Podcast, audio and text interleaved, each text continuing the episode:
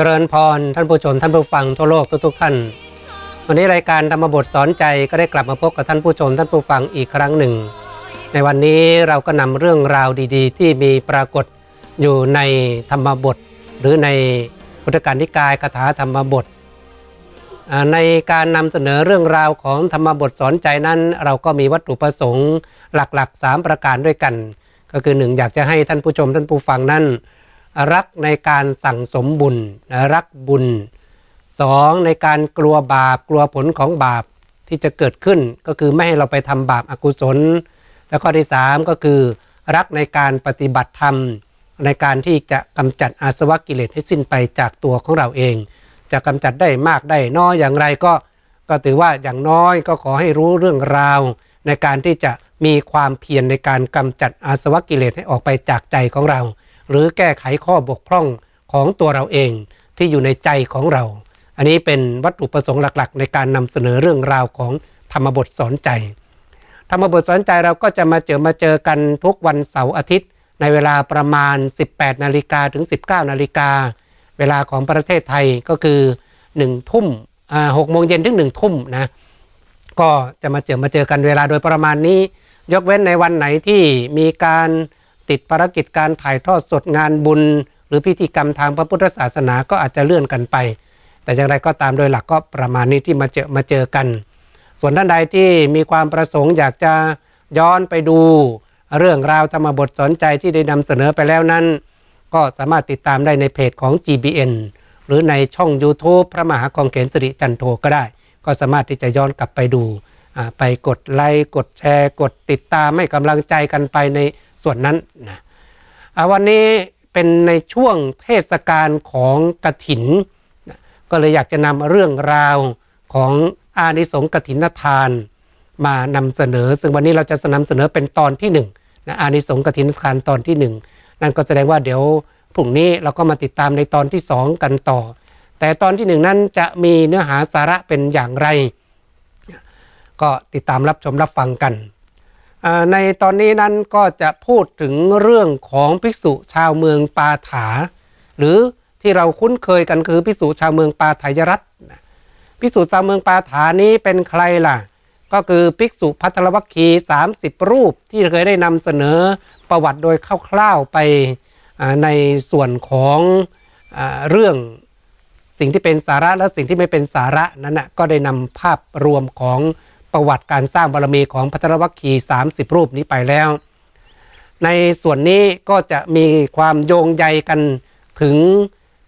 เหตุการณ์ของการบัญญัติการทอดกระถิน หรือการกระถินให้แก่พระภิกษุจะเรียกว่าเป็นปฐมเหตุก็ได้ เนื้อหาสาระมันจะเป็นอย่างไร ท่านบอกกันไว้อย่างนี้ว่าความพิสดารว่าพระผู้มีพระภาคทรงแสดงธรรมคราวแรกในชัดป่า ในชัดป่าไร่ฝ้ายแก่สหาย 30 นั้น ผู้สแสวงหาหญิงอยู่ ในการนั้นสหายทั้งหมดเทียวถึงความเป็นเอหิพิขุผู้เป็นผู้ทรงบาทและจีวรสำเร็จแล้วด้วยฤทธิ์สมาทานตุรงสิบสามประพฤติอยู่ โดยล่วงไปแห่งการนานเข้าไปเฝ้าพระศาสดาแม้อีก ฟังอนัมตตกธรรมประเทศนาบรรลุอรหัตแล้วณนะอาสนะนั้นนั่นเอง คือท่านพยายามย้อนกลับไปดูว่าเนี่ยเรื่องราวมันเกิดขึ้นก็คือตอนนั้นทั้ง 30 รูปเนี่ย พากันไปเที่ยวที่ไร่ฝ้ายนะแล้วก็จะเรียกว่าพากันไปเที่ยวชมป่าเขาลำเนาไพรแล้วไปเอาหญิงแพทย์สยาก็คือโสเภณีนั่นแหละไปบริการด้วยสุดท้ายมัวเผลอเลยยังไงไม่รู้โสเภณีก็ขโมยของหนีไป ก็พากันตามหาจนกระทั่งไปเจอพระสัมมาสัมพุทธเจ้าที่ป่าฝ้ายพระพุทธเจ้าก็ถามว่าเออพวกเธอหาอะไรก็บอกว่าหาผู้หญิงที่ขโมยของมา ขโมยทรัพย์สมบัติมา พระพุทธเจ้าถามต่อไปว่าจะหาหญิงหรือหาตน โอ้ไม่เคยได้ยินได้ฟังเรื่องนี้ไอ้หาหาตนยังไง ก็บอกอยากแสวงหาตนเองสิ พระพุทธเจ้าก็เลยแสดงพระธรรมเทศนาให้จนกระทั่งได้บรรลุธรรมนะแล้วก็ได้เป็นเอมิปุกุปสัมปทา จากนั้นเนี่ยก็มีโอกาสได้มาฟังธรรมเรื่องอนัมตะอนัมตะคะธรรมนมเทศนานะก็บรรลุเป็นพระอรหันต์ เหตุการณ์นั้นนั่นเองเนี่ยพระภิกษุทั้งหลายก็สนทนากันในธรรมสัพภาวนาน่าอัศจรรย์หนอ ภิกษุเหล่านี้รู้แจ้งคำพลันทีเดียว พระศาสดาทรงสดับธรรมกถานั้นตรัสว่าภิกษุทั้งหลาย ไม่ใช่แต่ในบัดนี้เท่านั้นแม้ในการก่อนภิกษุเหล่านี้เป็นนักเลงเป็นสหายกันประมาณ 30 คน ฟังธรรมเทศนาของสุกรชื่อมหาตุนิละในตุนิละชาดก รู้แจ้งทำได้ฉับพลันทีเดียว สมาทานสินห้าแล้ว เพราะอุปนิสัยนั้นนั่นเอง เขาเหล่านั้นจึงบรรลุพระอรหันต์ณอาสนะที่ตนนั่งแล้วทีเดียวในการบัดนี้เนี่ยพิสูจน์ทั้งหลายก็บอกอู้น่าอัศจรรย์เนาะพิสูจน์สามสิบรูปเนี่ยได้ฟังเทศฟังธรรมนั่งฟังธรรมกันแป๊บเดียวบรรลุเป็นพระอรหันต์หมดเลยพระพุทธเจ้าก็บอกโอ้มันก็ไม่น่าอัศจรรย์หรอกในขณะที่คนเหล่านี้ในอดีตชาติ เคยเกิดเป็นนักเลง30 คนเนี่ยเคยได้เล่าไปแล้วเรื่องนี้นะเป็นนักเลง30 คนแล้วก็ คิดว่าจะไปนะหลอกล่อคนเลี้ยงหมูนะนะแล้วก็ไปได้การได้ฟังพระธรรมเทศนาหรือฟังเทศของหมูจนกระทั่งมหาตุนดีละนั่นแหละ ในในตุนดีละชาดกนั่นไง พอฟังเทศจนกระทั่งเข้าใจแล้วก็พากันรักษาศีลห้าพอกลับตัวได้จากความเป็นนักเลงจากคนเป็นพวกที่ไม่มีศีลก็รักษาศีลห้าจนกระทั่งก็ตลอดชีวิตท่านบอกขนาดนั้นนะยังเป็นนักเลงยังกลับตัวได้เลย ตอนนี้เป็นมนุษย์ มีโอกาสได้ฟังเทศฟังธรรมจากพระพุทธเจ้าก็อุปนิสัยนั่นเองทำให้เขาได้บรรลุเป็นพระอรหันต์กัน จากนั้นนะพระองค์ก็ได้ตรัสสรุปอย่างนี้ว่า บัดนี้เมื่อจะทรงแสดงธรรมจึงตรัสพระคาถานี้ว่า มุหุตตมปิเจ บินยู ปันดิตังปริปยิรุปาสติคิปปังธรรมังวิชานาติ ชิวหาสูปรสังยถา ถ้าวินยูชนเข้าไปนั่งใกล้บัณฑิตแม้ครู่เดียว เขาย่อมรู้แจ้งทำได้ฉับพลัน เหมือนลิ้นรู้รสแกงฉะนั้น ท่านก็บอกว่าเนี่ยคนเราเนี่ยที่เป็นบัณฑิตนะเข้าไปนั่งใกล้เข้าไปนั่งใกล้ผู้รู้นะผู้ที่มีสติปัญญาผู้เป็นบัณฑิตนักปราชญ์เนี่ยแค่ครู่เดียวเท่านั้นแหละแล้วก็รู้ทำได้ รวดเร็วฉับพลันท่านบอกเหมือนอะไรเหมือนลิ้นของเราเนี่ยเวลาเราตักแกงเข้าไปใส่ปากปั๊บอ่ามันก็จะรู้ว่ารสชาติเค็มรสชาติเปรี้ยวรสชาติหวานพรึบพอแตะเข้าไปในปลายลิ้นปุ๊บมันก็รู้เลยอย่างนี้เหมือนกันท่านก็บอกเนี่ยผู้ที่บินยูชนผู้รู้ทั้งหลายผู้มีสติปัญญาพร้อมในการที่จะรองรับธรรมะอยู่แล้วเนี่ยจะพูดไปเข้าใจง่าย ๆ เหมือนบารมีเขาเต็มเปี่ยมพอที่จะบรรลุแล้ว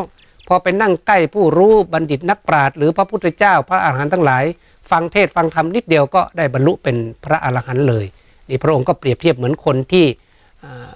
ใช้ลิ้นเนี่ยรับรู้รสแกงรสอาหารเป็นต้นอย่างนี้ นี่ก็เป็นเรื่องราวคร่าวๆเกี่ยวกับพิสุชาวเมืองปาถา ซึ่งมีความโยงใยเกี่ยวกับเรื่องของกระถินอย่างไรล่ะอ๋อภิกษุกลุ่มนี้นี่เอง ที่เราเคยได้ยินได้ฟังว่าภิกษุชาวเมืองปาถายรัตปาถายรัตหรือปาถาเนี่ยคือเมืองเดียวกัน 30 รูป ตอนนั้นก็พากันมีข้อวัดปฏิบัติถือตุรงควัดอย่างเคร่งครัดนี่แหละเมื่อตอนนั้นมีความวัตถุประสงค์อยากจะเดินทางกันจากเมืองปาถายรัตหรือเมืองปาถานี้ ไปจำพรรษาอยู่กับพระสัมมาสัมพุทธเจ้าที่เชตวันมหาวิหาร ในระหว่างทางก็รีบเร่งเดินทางกันไปให้ทันวันเข้าพรรษา แต่สุดท้ายเนี่ยด้วยการที่เดินทางในยุคนั้นมันลำบากมากนะจากเมืองปาถายรัตไปถึงเจตวันเนี่ยโอ้ใช้เวลาเดินทางไกล พอเดินทางไปถึงในระหว่างทางอีกประมาณ 6 โยชน์จะถึงวัดพระเจตวัน แต่ว่ามันถึงวันเข้าพรรษาแล้ว ก็ต้องตัดสินใจจำพรรษากันที่เมืองสาเกต ห่างจากวัดพระเจตวัน ประมาณ 6 โยชน์ก็คิดคำนวณว่าโอ้เมื่อไหร่จะออกพรรษาเนาะอยากจะเข้าเฝ้าพระสัมมาสัมพุทธเจ้า อยากจะเห็นพระพุทธเจ้า อยากจะสนทนาธรรมฟังธรรมจากพระพุทธเจ้า ครั้นพอออกพรรษาปั๊บก็นะปวารณาออกพรรษาเสร็จก็พากันเร่งเดินทางมา แต่ตอนนั้นน่ะพอออกพรรษาใหม่ๆผลปรากฏว่าฤดูฝนมันยังไม่หมดไปพวกโคลนตมพวกหนทางเนี่ยมันแฉะไปด้วยน้ำฝนฝนตกมา ท่านก็รีบเร่งเดินทางกันหกโยชน์เนี่ยนะโอ้สบงจีวรก็เปื้อเปื้อนไปด้วยโคลนตม เก่าๆแหว่งแหวงขาดขาดไป จนกระทั่งไปเฝ้าพระพุทธเจ้าถึงวัดพระเจตวันจนได้ เมื่อพระพุทธเจ้าเห็นอย่างนั้น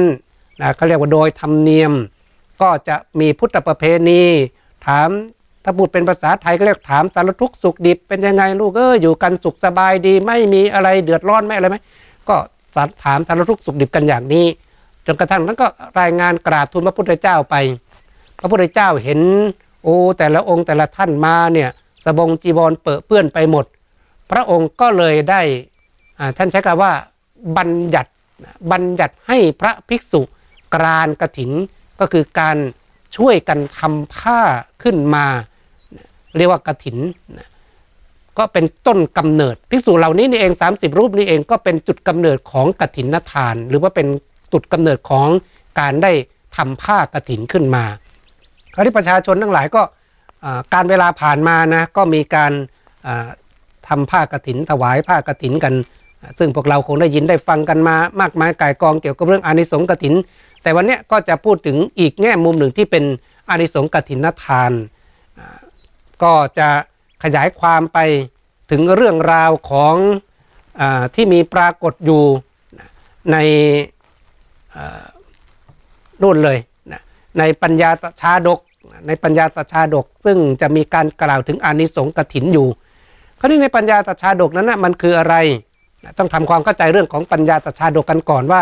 ปัญญาสชาดกนั้นไม่ได้มีมาตั้งแต่ในยุคของในพระไตรปิฎกที่เป็นเนื้อของพระไตรปิฎกหรืออัตถกถา แต่ว่ามีปรากฏอยู่ในยุคหลังๆท่านว่าอย่างนี้ ท่านบอกว่าปัญญาสัชาดกเป็นวรรณกรรมทางพระพุทธศาสนา เรื่องเอกที่พระเถระนักปราชญ์ชาวเชียงใหม่ ได้รวบรวมเรื่องราวปรำปราที่เป็นนิทานพื้นถิ่น แพร่หลายในยุคนั้น แล้วนำมารจนาเป็นชาดกขึ้นในระหว่างปี พศ 2000 ถึง พศ 2022 นะนี่คือเป็นการรจนาขึ้นหรือรวบรวมเรียบเรียงขึ้นในยุค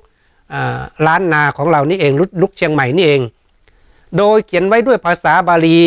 มีทั้งคำประพันธ์ที่เป็นร้อยแก้วและบทคาถาหรือร้อยหรือร้อยกลองทั้งสิ้น 50 ชาดกก็คือ 50 เรื่อง โครงสร้างของปัญญาตชาดกมีลักษณะเหมือนแบบนินิบาตชาดก หรืออัตถกถาชาดกที่พระสงฆ์ชาวศรีลังกาประพันธ์ไว้ อันประกอบด้วยปัจจุบันนวัตถุคือเรื่องราวในปัจจุบัน อดีตนิทานคือเรื่องราวในอดีต และก็บทคาถาภาษิตและสมโมทานหรือการประชุมชาดก อันนี้ก็เป็นเรื่องราวที่เรารู้กันว่าเป็นปัญญาจชาดก ซึ่งมีการกล่าวขยายความเกี่ยวกับอนิสงส์กฐินทานเนี่ยเอาไว้ก็เลยนำเอามาเป็นองค์ประกอบให้กับท่านผู้ชมท่านผู้ฟังได้รับชมรับฟังเพื่อเป็นข้อคิดสกิดเตือนใจเป็นการเสริมเสริมสร้าง ศรัทธาประสาทะว่าเราได้สั่งสมบุญแล้วมีความปลื้มปิติยินดีในกฐินทานนี้นะก็จะนำเอาเรื่องของอติเทวราชชาดกนะอติเทวราชชาดกเนี่ยมีปรากฏอยู่ในปัญญาหนึ่งในปัญญาตชาดกนะอันนี้ทำความเข้าใจกันอย่างนี้ ท่านบอกไว้อย่างนี้ว่า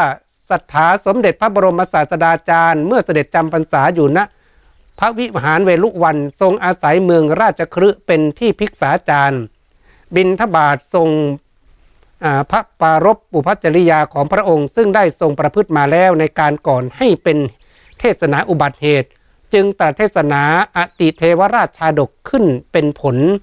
อันพระสังคีติกาจารย์กำหนดด้วยบาทต้นพระคาถาว่าสุจาปิตสมิงนักเลดังนี้เป็นอาทิปฐมบาท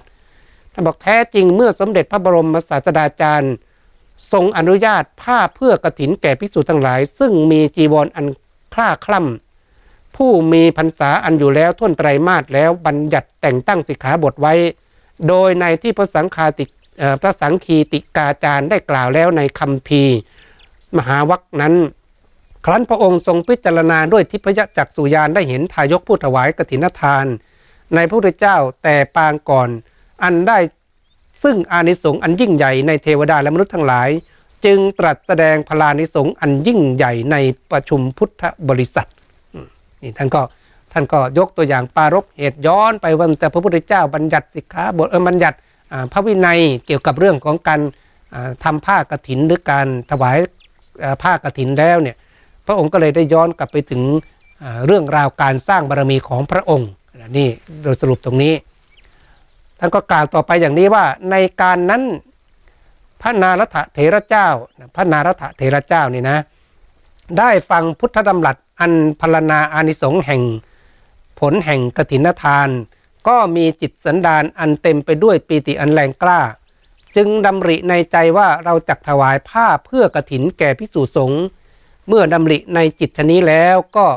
อุทาการจากอาสนะตรงไปสู่ตระกูลญาติของตน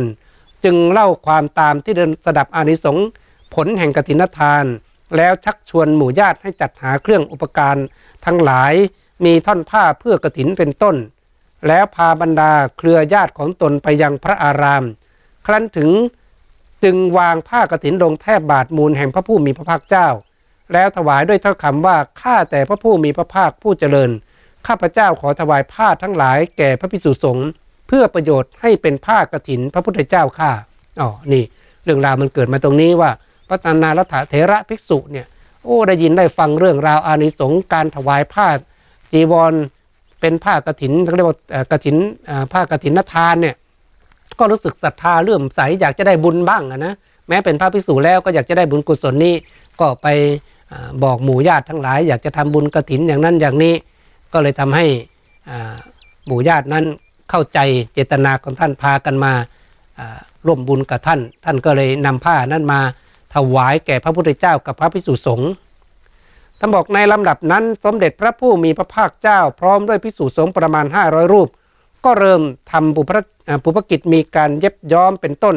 ให้ผ้านั้นสำเร็จกิจเป็นผ้ากรถินทำทำทำกิจคือกรานและอนุโมทนา วันหนึ่งพิสูจน์ทั้งหลายนั่งประชุมกันในโรงธรรมสภาจึงสนทนากันแก่กันว่าดูก่อนอาวุโสทั้งหลาย พระนารัตเถระเจ้าผู้ดำรงตนอยู่ในสมณเพศเป็นผู้มีอัตยาศัยในทานบริจาค เมื่อได้สดับว่ากฐินทานมีพรานิสงมากจึงไปชักชวนหมู่ญาติทั้งหลาย หาผ้ามาถวายเป็นกฐินทานบริจาคแก่พระภิกษุสงฆ์มีองค์พระผู้มีพระภาคเป็นประธาน พระพุทธองค์ก็ทรงกระทำกิจและ และเย็บย้อมและกรานอนุโมทนาพร้อมด้วยหมู่พิสุสงฆ์อันนี้เป็นเหตุควรน่าอัศจรรย์นะเขาบอกโอ้พอท่านรวบรวมหมู่ญาติมาถวายเสร็จสับเรียบร้อยพระพุทธเจ้าก็จะมาเป็นประธานในการพาพิสูจสงฆ์ทั้งหลายเนี่ยท่านมีการซักผ้าเย็บย้อมแล้วก็ให้เป็นไปตามพุทธลำดับพุทธบัญญัติของพระองค์อะนะเรื่องการทำผ้ากรถิน ราะโดยปกติแล้วพระพิสุที่จะช่วยกันทำผ้ากรถินนั้นน่ะก็จะต้องมาช่วยกันเย็บกันอะไรต่างๆ ให้เสร็จภายในวันเดียวเท่านั้นเอง ก็จะมาช่วยกันทั้งวัดนั่นแหละนะอันนั้นก็พอทำเสร็จได้ทำบุญเสร็จพิธีกรานกรถินแล้วพระพิสุทั้งหลายก็มาชื่นชมอนุโมทนาว่าโอ้พระนารัตเถระเนี่ย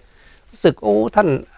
รักบุญดีจริง ๆ เลยแม้เป็นพระแล้วก็ไม่ทิ้งบุญยังชักชวนหมู่ญาติมาร่วมบุญมาทำบุญผ้ากรถิน เออ สิ่งนี้มันก็น่าเป็นความอัศจรรย์นะ พระพิสุตั้งหลายรูปพอฟังแล้วก็ผ่านผ่านแต่ท่านนั้นฟังแล้วไม่ผ่าน ฟังแล้วก็อยากจะได้บุญกับการถวายผ้ากฐินนี้นะก็พากันล่ำลืออนุโมทนาตรงนั้น ในขณะนั้นสมเด็จพระบรมศาสดาจารย์เสด็จประทับอยู่ณคันธกุดีในพระเจตวัน ได้สดับถ้อยคำของพิสูจน์ทั้งหลายเหล่านั้น ด้วยทิพโสด้วยทิพโสตยาน จึงเสด็จอุทาการจากพระคันธกดี มาสู่โรงธรรมสภาเสด็จประทับณพุทธอาฏแล้วตรัสถามพิสุทั้งหลายว่า เธอทั้งหลายสนทนากันถึงเรื่องอะไรพิสุทั้งหลายจึงทูลความตามที่ได้สนทนานั้นให้ทรงทราบ จึงมีพุทธดำรัสว่าดูก่อนพิสุทั้งหลาย การที่นารทะพิสุถวายผ้ากฐินทานในการนี้เป็นอัศจรรย์น้อย โบราณบัณฑิตทั้งหลายในอดีตการปางก่อน ได้บำเพ็ญทานกระทำมหาทวีปทั้งสี่มีทวีปน้อยใหญ่สองพันเป็นบริวาร ให้เป็นที่ดอน แล้วถวายกฐินทานแก่พิสุสงฆ์หมู่ใหญ่ ครั้งนั้นเป็น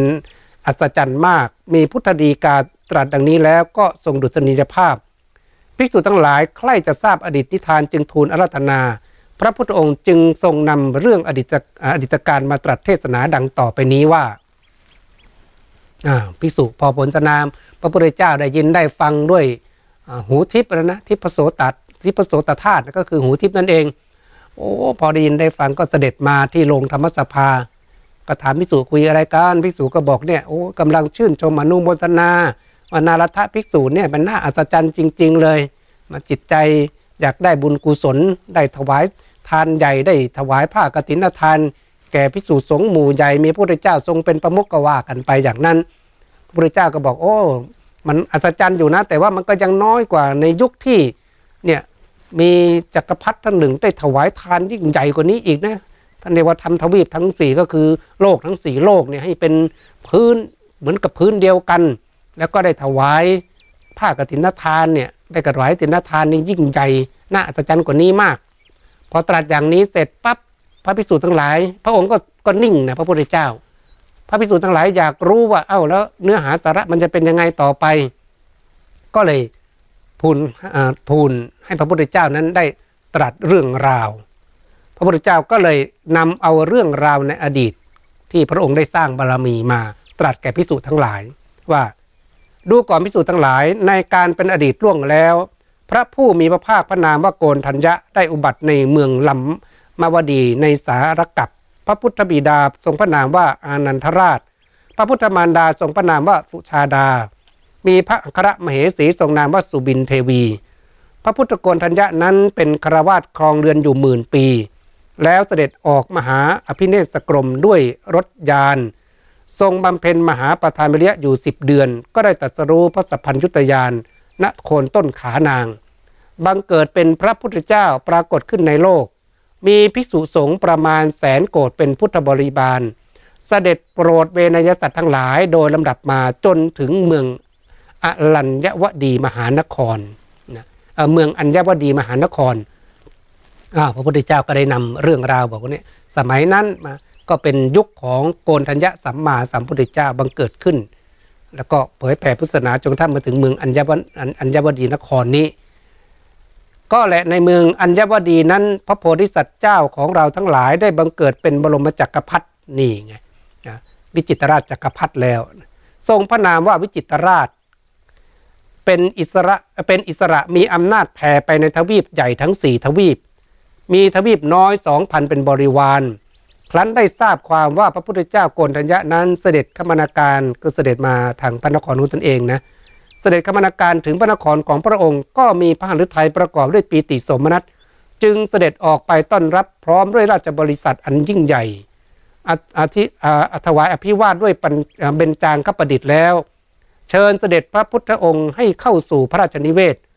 ทรงถวายมหาทานอันเลิศต่างๆ เมื่อเสร็จพัฒกิจแล้วทรงถือพระสุวรรณพิงพิงพิงคารคือพระเต้าทอง หลั่งน้ำให้ตกนฝาพระหัตถ ตรัสถวาย อันนราราชอุทยานของพระองค์ ให้เป็นนิวาสถานที่อยู่แก่พิสุสงฆ์พระโกนทัญญะพุทธเจ้าก็ทรงจำพรรษาในราชอุทยานนั้นกับด้วยพิสูจน์สงแสนโกดเป็นพุทธบริบาลโอ้โหนี่ดิในยุคนั้นนะพระไม่ใช่ได้น้อยนะแสนโกดเลยนะแล้วพระองค์เสด็จไปในเนี่ยโอ้โหเป็นคารวานใหญ่ แต่จะลืมว่านั้นเป็นยุคของวิจิตรราชจักรพรรดินะ พระจักรพรรดินี่รองรับพระได้ขนาดนั้นสบายๆอยู่แล้วจะเป็นกี่โกดกี่โกดเพราะว่าเป็นใหญ่ในทวีปทั้งสี่คือในโลกทั้งสี่นะปกครองด้วยคุณธรรมของความเป็นจักรพรรดิแล้วก็รู้เรื่องราวว่าพระพุทธเจ้าคนเจ้าเสด็จมาในทางพระนครของพระองค์เนี่ยโอ้โหก็รีบเข้าไปรีบเข้าไปต้อนรับ แล้วก็ถวายพระราชอุทยานให้เป็นวัดให้เป็นที่ประทับของพระกนทัญญสัมมาสัมพุทธเจ้ากับพระพิสุสงฆ์ แสนโกรธนั้น พระเจ้าจักรพรรดิราชก็ทรงถวายมหาทานเป็นนิจนิรันดร์ไม่ได้ขาด ครั้นท่วนครั้นท่วนกำหนดไตรมาสพระโกนธัญญาพุทธองค์ทรงประวารณาแล้ว พระเจ้าวิจิตรราชบรมจักรพรรดิมีพระราชประสงค์จะทรงบริจาคมหาทานอันยิ่งใหญ่ จึงมีพระราชดำรัสให้เป่าร้องชาวปูตวีปทั้งสิ้นบรรดาที่อยู่ในทวีปทั้งสี่แล้วให้ประดับพระนครที่อยู่ของพระองค์ ด้วยอลังการอันวิจิตรต่างๆ และให้ประดับตกแต่งหนทางที่ไปยังพระราชอุทยานด้วยธงชัยและธงแผ่นผ้า ปลูกต้นกล้วยต้นอ้อย ทั้งสองข้างทางจนตราบเท่าถึงพระนครอันเป็นราชนิเวศนสถานอ๋อนี่ไง ก็ประดับหนทางอย่างอลังการให้ปลูกต้นอ้อยต้นกล้วยต้นอ้อยต่างๆ แล้วคงจะเคยเห็นนะวัดวาอาราม ก็คงจะเอาเห็นมาจากตรงนี้แหละ พอถึงเทศกาลงานกระถินในสมัยก่อนยังมีนะ ไม่รู้ปัจจุบันนี้ในต่างจังหวัดยังมีอยู่หรือไม่ เขาก็จะมีต้นกล้วยต้นอ้อยอะไรต่างๆ พวกนี้นะเอามามัดไว้ตามเสาเสาศาลาเอามาประดับวัดอย่างตีก็คงจะมาคล้าย ๆ ตรงนี้แหละ แล้วก็จะมีที่เรียกว่าธงชัยธงแผ่นผ้า เดี๋ยวนี้ก็กลายเป็นธงจระเข้ธงอ่าอะไรล่ะจะเป็นธงของอปลาธงอะไรก็ว่ากันไปนะก็มีธงเต่าตรงนั้นนี่ก็จะมีประดับประดา เรียกมีธงชัยธงแผ่นผ้า ก็เป็นสัญลักษณ์เกี่ยวกับเรื่องของงานกระถินนั่นแหละประดับตกแต่งกันไปครั้นเวลารุ่งเช้าพระเจ้าจักรพรรดิราช ก็เสด็จทรงสนานพระเศียรสำเร็จแล้ว ทรงประดับพระองค์ด้วยเครื่องอลังการอ,อันวิจิตทรงวางคู่ผ้าลงในสมุกทองคำแล้วทูลสมุกด้วยพระเศียรของพระองค์ เสด็จพระราชดำเนินไปโดยมักที่ให้ประดับแล้วนั้น แล้วให้ราชบริพารเป็นอันมากถือเอาผ้าคู่ทั้งหลาย คนละคู่คนละคู่ และเครื่องบูชาสักการะคนละสำรับสำรับ ตามเสด็จในทางนั้น ครั้นถึงพระอารามอันชื่อว่าอัญชนะอุทยาน ก็ถวายคู่ผ้าเพื่อกฐินทานแก่หมู่ภิกษุสงฆ์มีพระโกนธัญญพุทธองค์เป็นประมุขแล้วทรงเปล่งวจีเพศว่าข้าพระเจ้าขอถวายผ้าเพื่อกฐินแก่ภิกษุสงฆ์ ครั้นทรงเป่งวจีเพศดังนี้แล้วก็ประทับอยู่ณที่อันสมควรข้างหนึ่ง จึงอังคาดพระภิกษุสงฆ์มีพระพุทธองค์เป็นประธาน ด้วยยาคูพัตตาหารเป็นต้น อืมพอเนี่ยนิมนต์พระมาอาพอพระพุทธเจ้าถวายอัญชนะอุทยานให้เป็นเหมือนเป็นวัดให้เป็นที่ประทับของพระพุทธเจ้า กับพระภิกษุสงฆ์จากนั้นอพอออกพรรษาเสร็จแล้วก็อยากจะถวายทาน โดยเฉพาะเรื่องของกฐินทาน ก็เอา เขาเรียกว่าคล้ายๆพานทองคำเราเรียกว่าสมุกทองคำเนี่ยนะโอ้ประดับประดาอย่างสวยสดงดงามประคองผ้า และพระองค์เนี่ยพระเจ้าจักรพรรดิเนี่ยเทินไว้บนเสียนเลยนะโดนศีรษะเลย ความเคารพให้ความเคารพในทานมากตอมตั้งใจมาก แล้วข้าราชบริพารเนี่ยอืถือผ้าคนละคู่ละคู่เป็นบริวารเดินกันเป็นทิวแถว จากหนทางที่ตนเองประดับตกแต่งเอาไว้แล้วนั่นน่ะ เดินทางไปไหนไปที่วัด ไปที่พระพุทธเจ้าประทับอยู่กับพระภิกษุสงฆ์ ถึงเสร็จสับเรียบร้อย ก็ได้ถวายเป็นกฐินทานทานเพื่อผ้ากฐิน หรือกฐินทานแก่พระพุทธเจ้า มีพระภิกษุสงฆ์เป็นเป็นบริวารพระพุทธเจ้าเป็นเป็นประมุขมีภิกษุสงฆ์เป็นบริวารอย่างนั้น จากนั้นก็ได้ถวายข้าวปลาอาหารได้ถวายทานอันยิ่งใหญ่เลยลำดับนั้นพระโกนธัญญาทศพลก็เสด็จประทับณถ้ำกลางแห่งพิสุแห่งหมู่แห่งพิสุสงฆ์ พระเถระเจ้าผู้เป็นเป็นเสนาประกะในพัฒาธิกรรมก็กลานกระถิน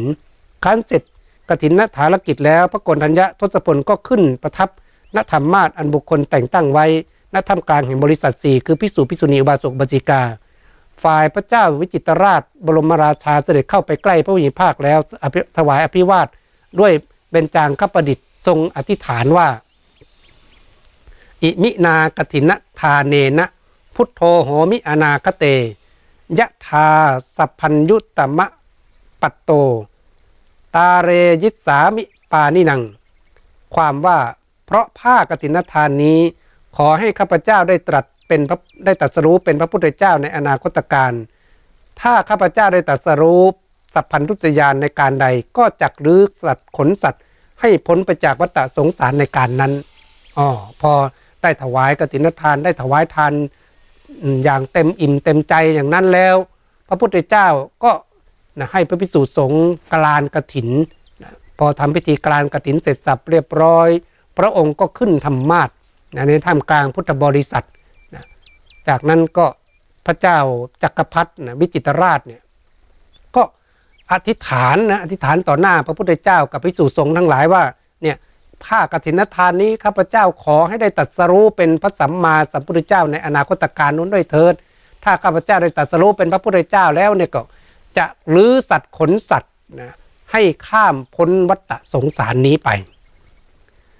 ครั้นจบคำอธิษฐานลงพระโกนธัญญพุทธองค์จึงพิจารณาดูอนาคตออนาคตการ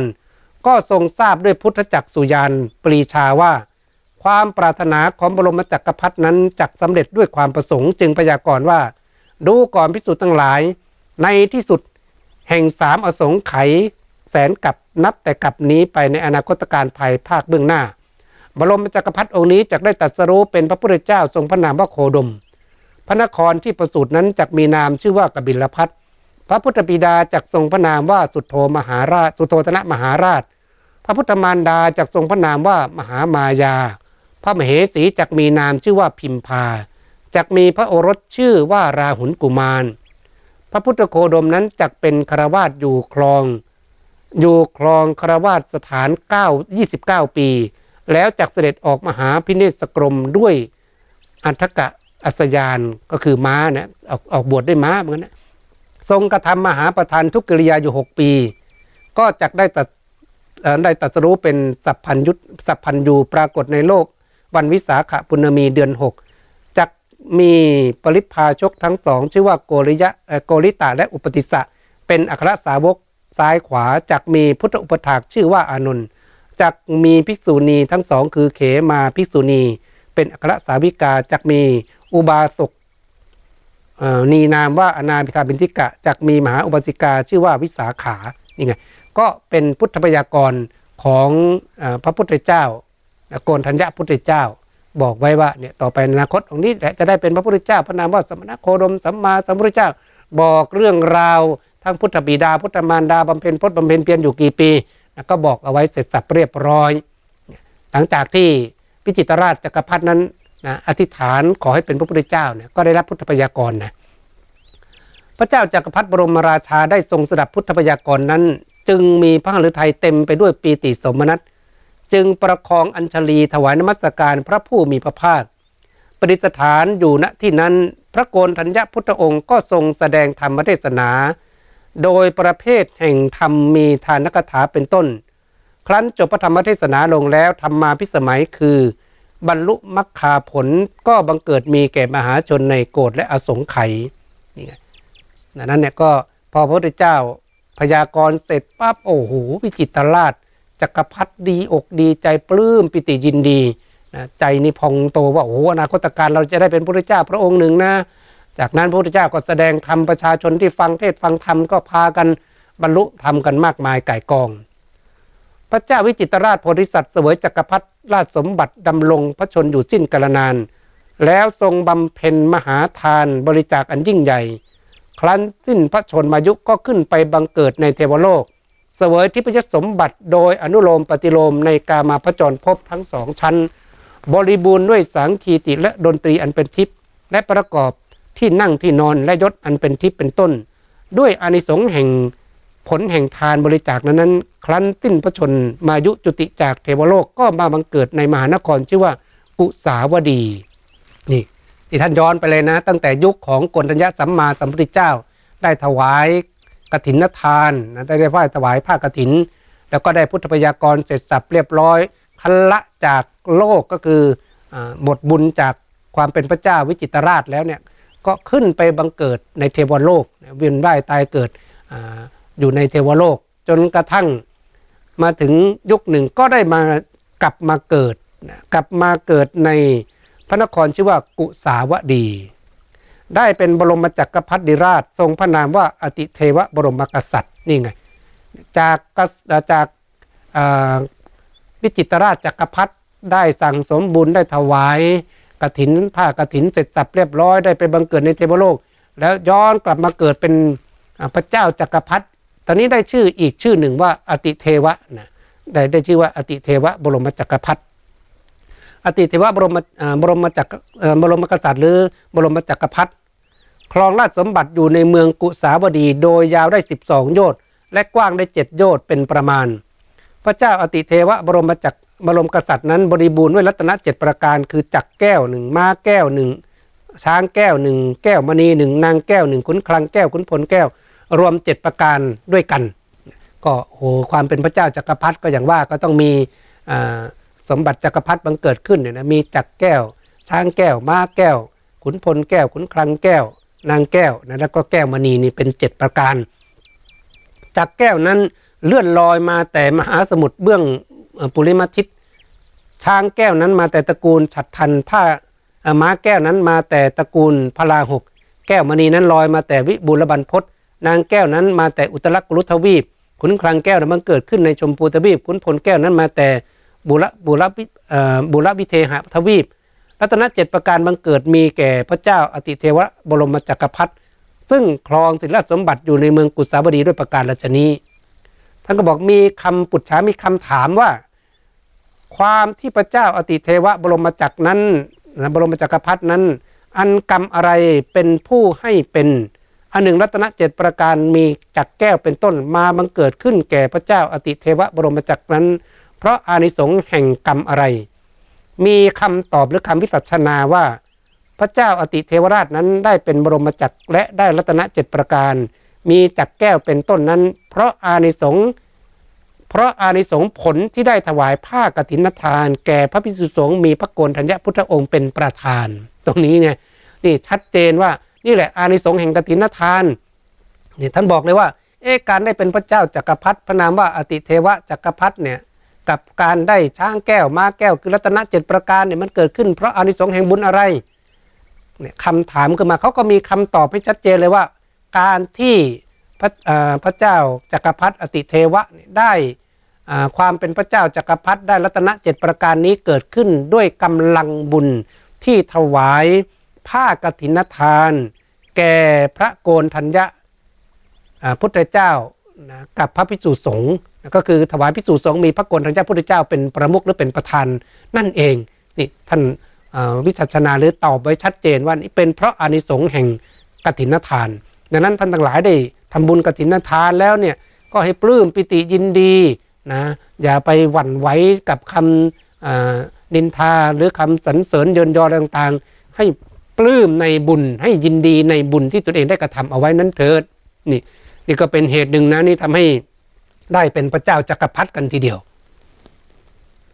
เมื่อพระเจ้าอติเทวบรมจักรนั้นเถวยสมบัติอยู่ในทวีปทั้งสี่มีเมืองอที่เมืองกุสาวดี เป็นราชอาณาจักรมีราชประสงค์จะเสด็จคมนาการไปสู่ปุรพเทหทวีปในการใด ก็ให้เอาเพรีไปตีประกาศให้ราชบริษัทรู้ทั่วถึงกัน แล้วพระองค์ก็เสด็จแวดล้อมไปด้วยราชบริษัทนั้นๆ แวดล้อมไปด้วยหมู่อมมาตราชเสนาและหมู่พราหมณ์ปุโรหิตตาจารย์เป็นต้น และหมู่เศรษฐีขณบดีเป็นประธาน พวกราชบริษัททั้งนั้น บางพวกก็ตามเสด็จด้วย คชยานบางพวกก็ตามเสด็จด้วยรัฐยานบางพวกก็ตามเสด็จไปด้วยการเดินเท้า ส่วนพระเจ้าจักรพรรดิโพธิสัตว์ประดับพระองค์ด้วยขัตติยะวิภูสิทธิอลังการเสด็จขึ้นสู่ พญาโคชสารอันประดับด้วยหัตถาพร พร้อมด้วยหมู่หนูพระหนพลนิกรมีมนทนได้ 20ยอดเสด็จสู่ทวีปปุพพิเทหะ ด้วยประยศอันยิ่งใหญ่นี่ไงคือพอได้เป็นพระเจ้าจักรพรรดิแล้วเนี่ยนะก็คือพระเจ้าจักรพรรดิต้องปกครองทวีปทั้งสี่ตั้งแต่ชมพูทวีปปุพพิเทหะอัปละโคยานนะแล้วก็มี ในอุกตรทวีป ปุพพวิเทหะชมพูทวีปอัปละโคยานนะก็คือทวีปทั้ง 4 นี่ก็เรียกกันอย่างนั้นนะนะครั้นี้ท่านอยากจะไปที่ปุพพวิเทหะมีมีอุตรกุลุทวีปด้วยนะ ก็ปุพพวิเทหะเนี่ยก็จะเสด็จไปปุ๊บเอ๊ะทำยังไงดี ก็แจ้งข่าวประชาชนของพระองค์ว่าเนี่ยเราอยากจะไปพูดง่ายก็เหมือนไปท่องเที่ยวนะชื่นชมไปเยี่ยมชมปุพระวิเทหะไปอีกโลกหนึ่งเลยนะ ก็ไปประชาชนก็โอ้โหบางพวกก็แห่แหนกันขึ้นมา แต่ว่าเวลาพระองค์จะไปก็จะใช้ช้างแก้วเนี่ยปุ๊บก็ไปด้วยกำลังฤทธิ์ของช้าง ก็จะพาข้าราชบริพารเนิวปุ๊บไปเลยนี่ไปด้วยกำลังฤทธิ์ด้วยกำลังบุญญฤทธิ์ของพระองค์ ซึ่งอาจจะอัศจรรย์หรือมีความรู้สึกว่าโอ้มันเหนือความจินตนาการเหนือความคาดหมายของมนุษย์ทั้งหลาย อืมก็เป็นเรื่องธรรมดาว่าสิ่งทั้งหลายเนี่ยมันมีความคาดเหนือความคาดหมายมากมายไก่กอง ซึ่งเราเองก็ บางทีเรามองเห็นมันเหมือนเป็นเรื่องปกติไปแท้ที่จริงแล้วมันก็เป็นเรื่องเป็นเรื่องถ้าคิดว่ามันเป็นเรื่องอัศจรรย์ก็อัศจรรย์นะเราไม่ต้องคิดอะไรมากโอ้แค่เครื่องบินมันก็สามารถบินขึ้นไปบนฟ้าได้ได้เห็นไหมก็เป็นเรื่องถ้าเรามองเป็นเรื่องปกติอ๋อมันก็เป็นเรื่องปกติ ถ้ามองเรื่องอัศจรรย์ก็บอกเออมันเป็นไปได้ยังไงเนาะเอาคนแห่ขึ้นไปบนเครื่องบินบินข้ามทวีปข้ามโลกกันได้นะทีละเป็น400 500หรือวิ่งกันจน ข้ามไปข้ามมากันเนี่ยนั้นถ้ามองว่าการที่พระองค์พาบริษัทของพระองค์ หรือบริวารของพระองค์ไปที่ปุพพวิเทหะเนี่ยก็เป็นเรื่องปกติธรรมดาของคนในยุคนั้น บางทีเนี่ยเราไปเอาความรู้สึกของคนในบางยุคหรือยุคนี้ไปตีความคนในยุคนั้นมันก็ยากเหมือนกัน มันต้องทำความเข้าใจกันอย่างนี้ซะก่อน ไม่ต้องอะไรมากเหมือนปัจจุบันเนี่ยถ้าเราไปบอกคนเนี่ยสองพันกว่าปีที่แล้ว หรือไม่ต้องสองพันเมื่อคน สองร้อยปีที่แล้วเนี่ยบอกโอ้โหนี่ปัจจุบันนี้เราเอ่อมี iPad ใช้นะเรามีการสื่อสารกันด้วยการพูดคุยกันเห็นหน้าเห็นตานะนะคนในยุคนั้นคงจะงงเป็นนะมันเป็นไปได้ยังไง เพราะเขาไม่รู้ว่ามันมีสิ่งเหล่านี้เกิดขึ้นไงก็เหมือนกันพอว่าพูดถึงเหล่านี้บางคนก็โอ้เอาเรื่องนิทานมาหลอกอีกแล้วนะแต่แท้ที่จริงเนี่ยมันเกิดขึ้นด้วยกำลังบุญญาลิศอันนี้ต้องทำความเข้าใจจากนั้น ฝ่ายมหาชนทั้งหลายมีพระราชาเป็นต้นในทวีปนั้น ก็พากันออกมาต้อนรับเสด็จโดยยินดีสมนัตต่างถวายอภิวาทพระเจ้าจักรพรรดิและบูชาด้วยเครื่องสักการะ มีดอกไม้เป็นต้น แล้วเชิญเสด็จเข้าไปในพระนครของตนโดยสวัสดิภาพ เมื่อพระเจ้าจักรพรรดิเสด็จเข้าไปในทวีปนั้นสัพอ่าในสัพพะสัพทั้งทรัพย์ทั้งหลายทั้งปวงมีเงินและทองเป็นต้นก็บังเกิดขึ้น พร้อมเพียงด้วยจักรวรรดิราชานุภาพ ก็คือพระองค์เสด็จไปที่ไหนเนี่ยโอ้โหนะทรัพย์สมบัตินะความมั่งคั่งเจริญรุ่งเรืองมันเกิดขึ้นด้วยกำลังบุญของพระองค์ นี่นี่ก็เรียกว่าเป็นบุญญาลิศนะมันเกิดขึ้นอย่างนั้น บางทีเราอาจจะเข้าใจยากว่าเอ๊ะกำลังบุญมันส่งผลได้ขนาดนั้นเจียวหรือมันมีมันมีการเกิดขึ้นที่คาดไม่ถึงจริง ๆ อันนี้ก็เป็นเรื่องราวของการส่งผลของบุญ ระเจ้าจักรพรรดิราชจึงพระราชทานทรัพย์ทั้งปวงให้แก่มหาชนอันอยู่ในทวีปนั้นพอเพียง แล้วทรงรับสั่งสอนให้ทำบุญมีบริจาคทานรักษาศีลเป็นต้นขันทรงสั่งสอนให้มหาชนตั้งอยู่ในราโชวาทแล้วก็เสด็จกลับยังกรุงสาวัตดีกรุงกรุงสาวัตดีนะมหานคร และเมื่อจะเสด็จไปทรงสั่งสอนมหาชนในอุตรกุรุทวีป และอมอมรโคยานทวีป ก็เสด็จไปโดยในที่กล่าวแล้วในปุพพวิเทหทวีป นั้น แล้วทรงสั่งสอนให้มหาชนในทวีปนั้นบำเพ็ญทานรักษาศีลโดยบรมราโชวาทนี่กำลังพูดถึงเรื่องของภารกิจของพระเจ้าจักรพรรดิที่เสด็จไปในทวีปทั้งสี่นะตั้งแต่เรื่องในตั้งแต่ในชมพูทวีป ในปุพพวิเทหะในอมรโคยาน ในอ,อุตรกุรุทวีปนะก็จะไปสั่งสอนให้ประชาชนอยู่ในศีลในธรรมนะรักธรรมทานรักษาศีลเจริญภาวนาจากประมาณนี้นะแล้วก็ พอพระองค์เสด็จไปไหนในความเจริญรุ่งเรืองทรัพย์สมบัติมันเกิดขึ้นก็บริจาคให้ผู้คนเหล่านั้นยุคนั้นไม่ต้องลำบากนะอยู่ด้วยกำลังอำนาจทรัพย์ของพระเจ้าจักรพรรดินั่นเอง พระโพธิสัตว์จักรพรรดิราชนั้นเสวยสิริราชสมบัติในมนุษย์อันยิ่งใหญ่เห็นป่านนี้ขันทำลายขันสิ้นพระชนจากมนุษย์โลกก็ขึ้นไปบังเกิดเป็นเท้าสกกะเทวราช เสวยทิพย์สมบัติในราวดึงเทวพิภพ แต่ได้เป็นเท้าสกกะเทวราชถึง 84,000 ชาติ และได้เป็นบรมจักรพรรดิราชถึง 84,000 ชาติ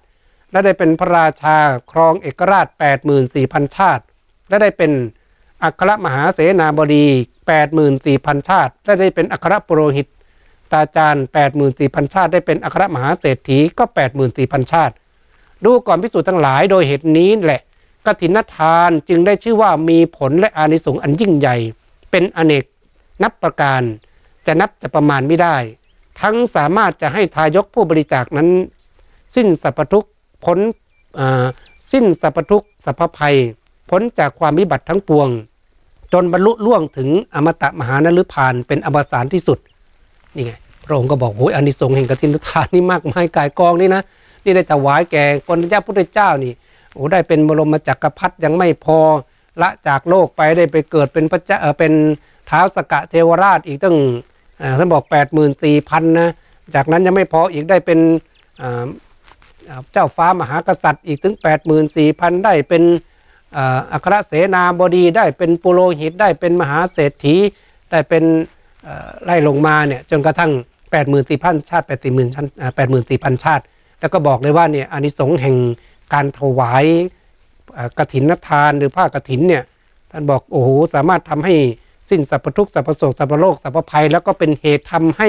จะได้บรรลุมรรคผลนิพพานในที่สุด เมื่อสมเด็จบรมศาสดาตรัสพระธรรมเทศนานี้แล้ว จึงตรัสพระคาถาทั้งหลายว่า โยโสวินัยยะมัตมัตเฉรัง วิปัสสันเนนเจตสา ทัชชากาเลนะอริเยสุ ยัตถทินนังมหาพลังกตินังทัตตวาพหูโน ทักขินัยเยสุทักขินัง ตะโตจุตามนุสสตา สักขังคัจฉันติทายะทายกา อนุโลมปฏิโลเมนะ สังสาเรสุจะสังสารัง ทิพสุขังอนุภวิตวา จิลังวสันติทายกา กัปปะสตะสหัสสะหัมกัปปะสตะสหัสสัมหิ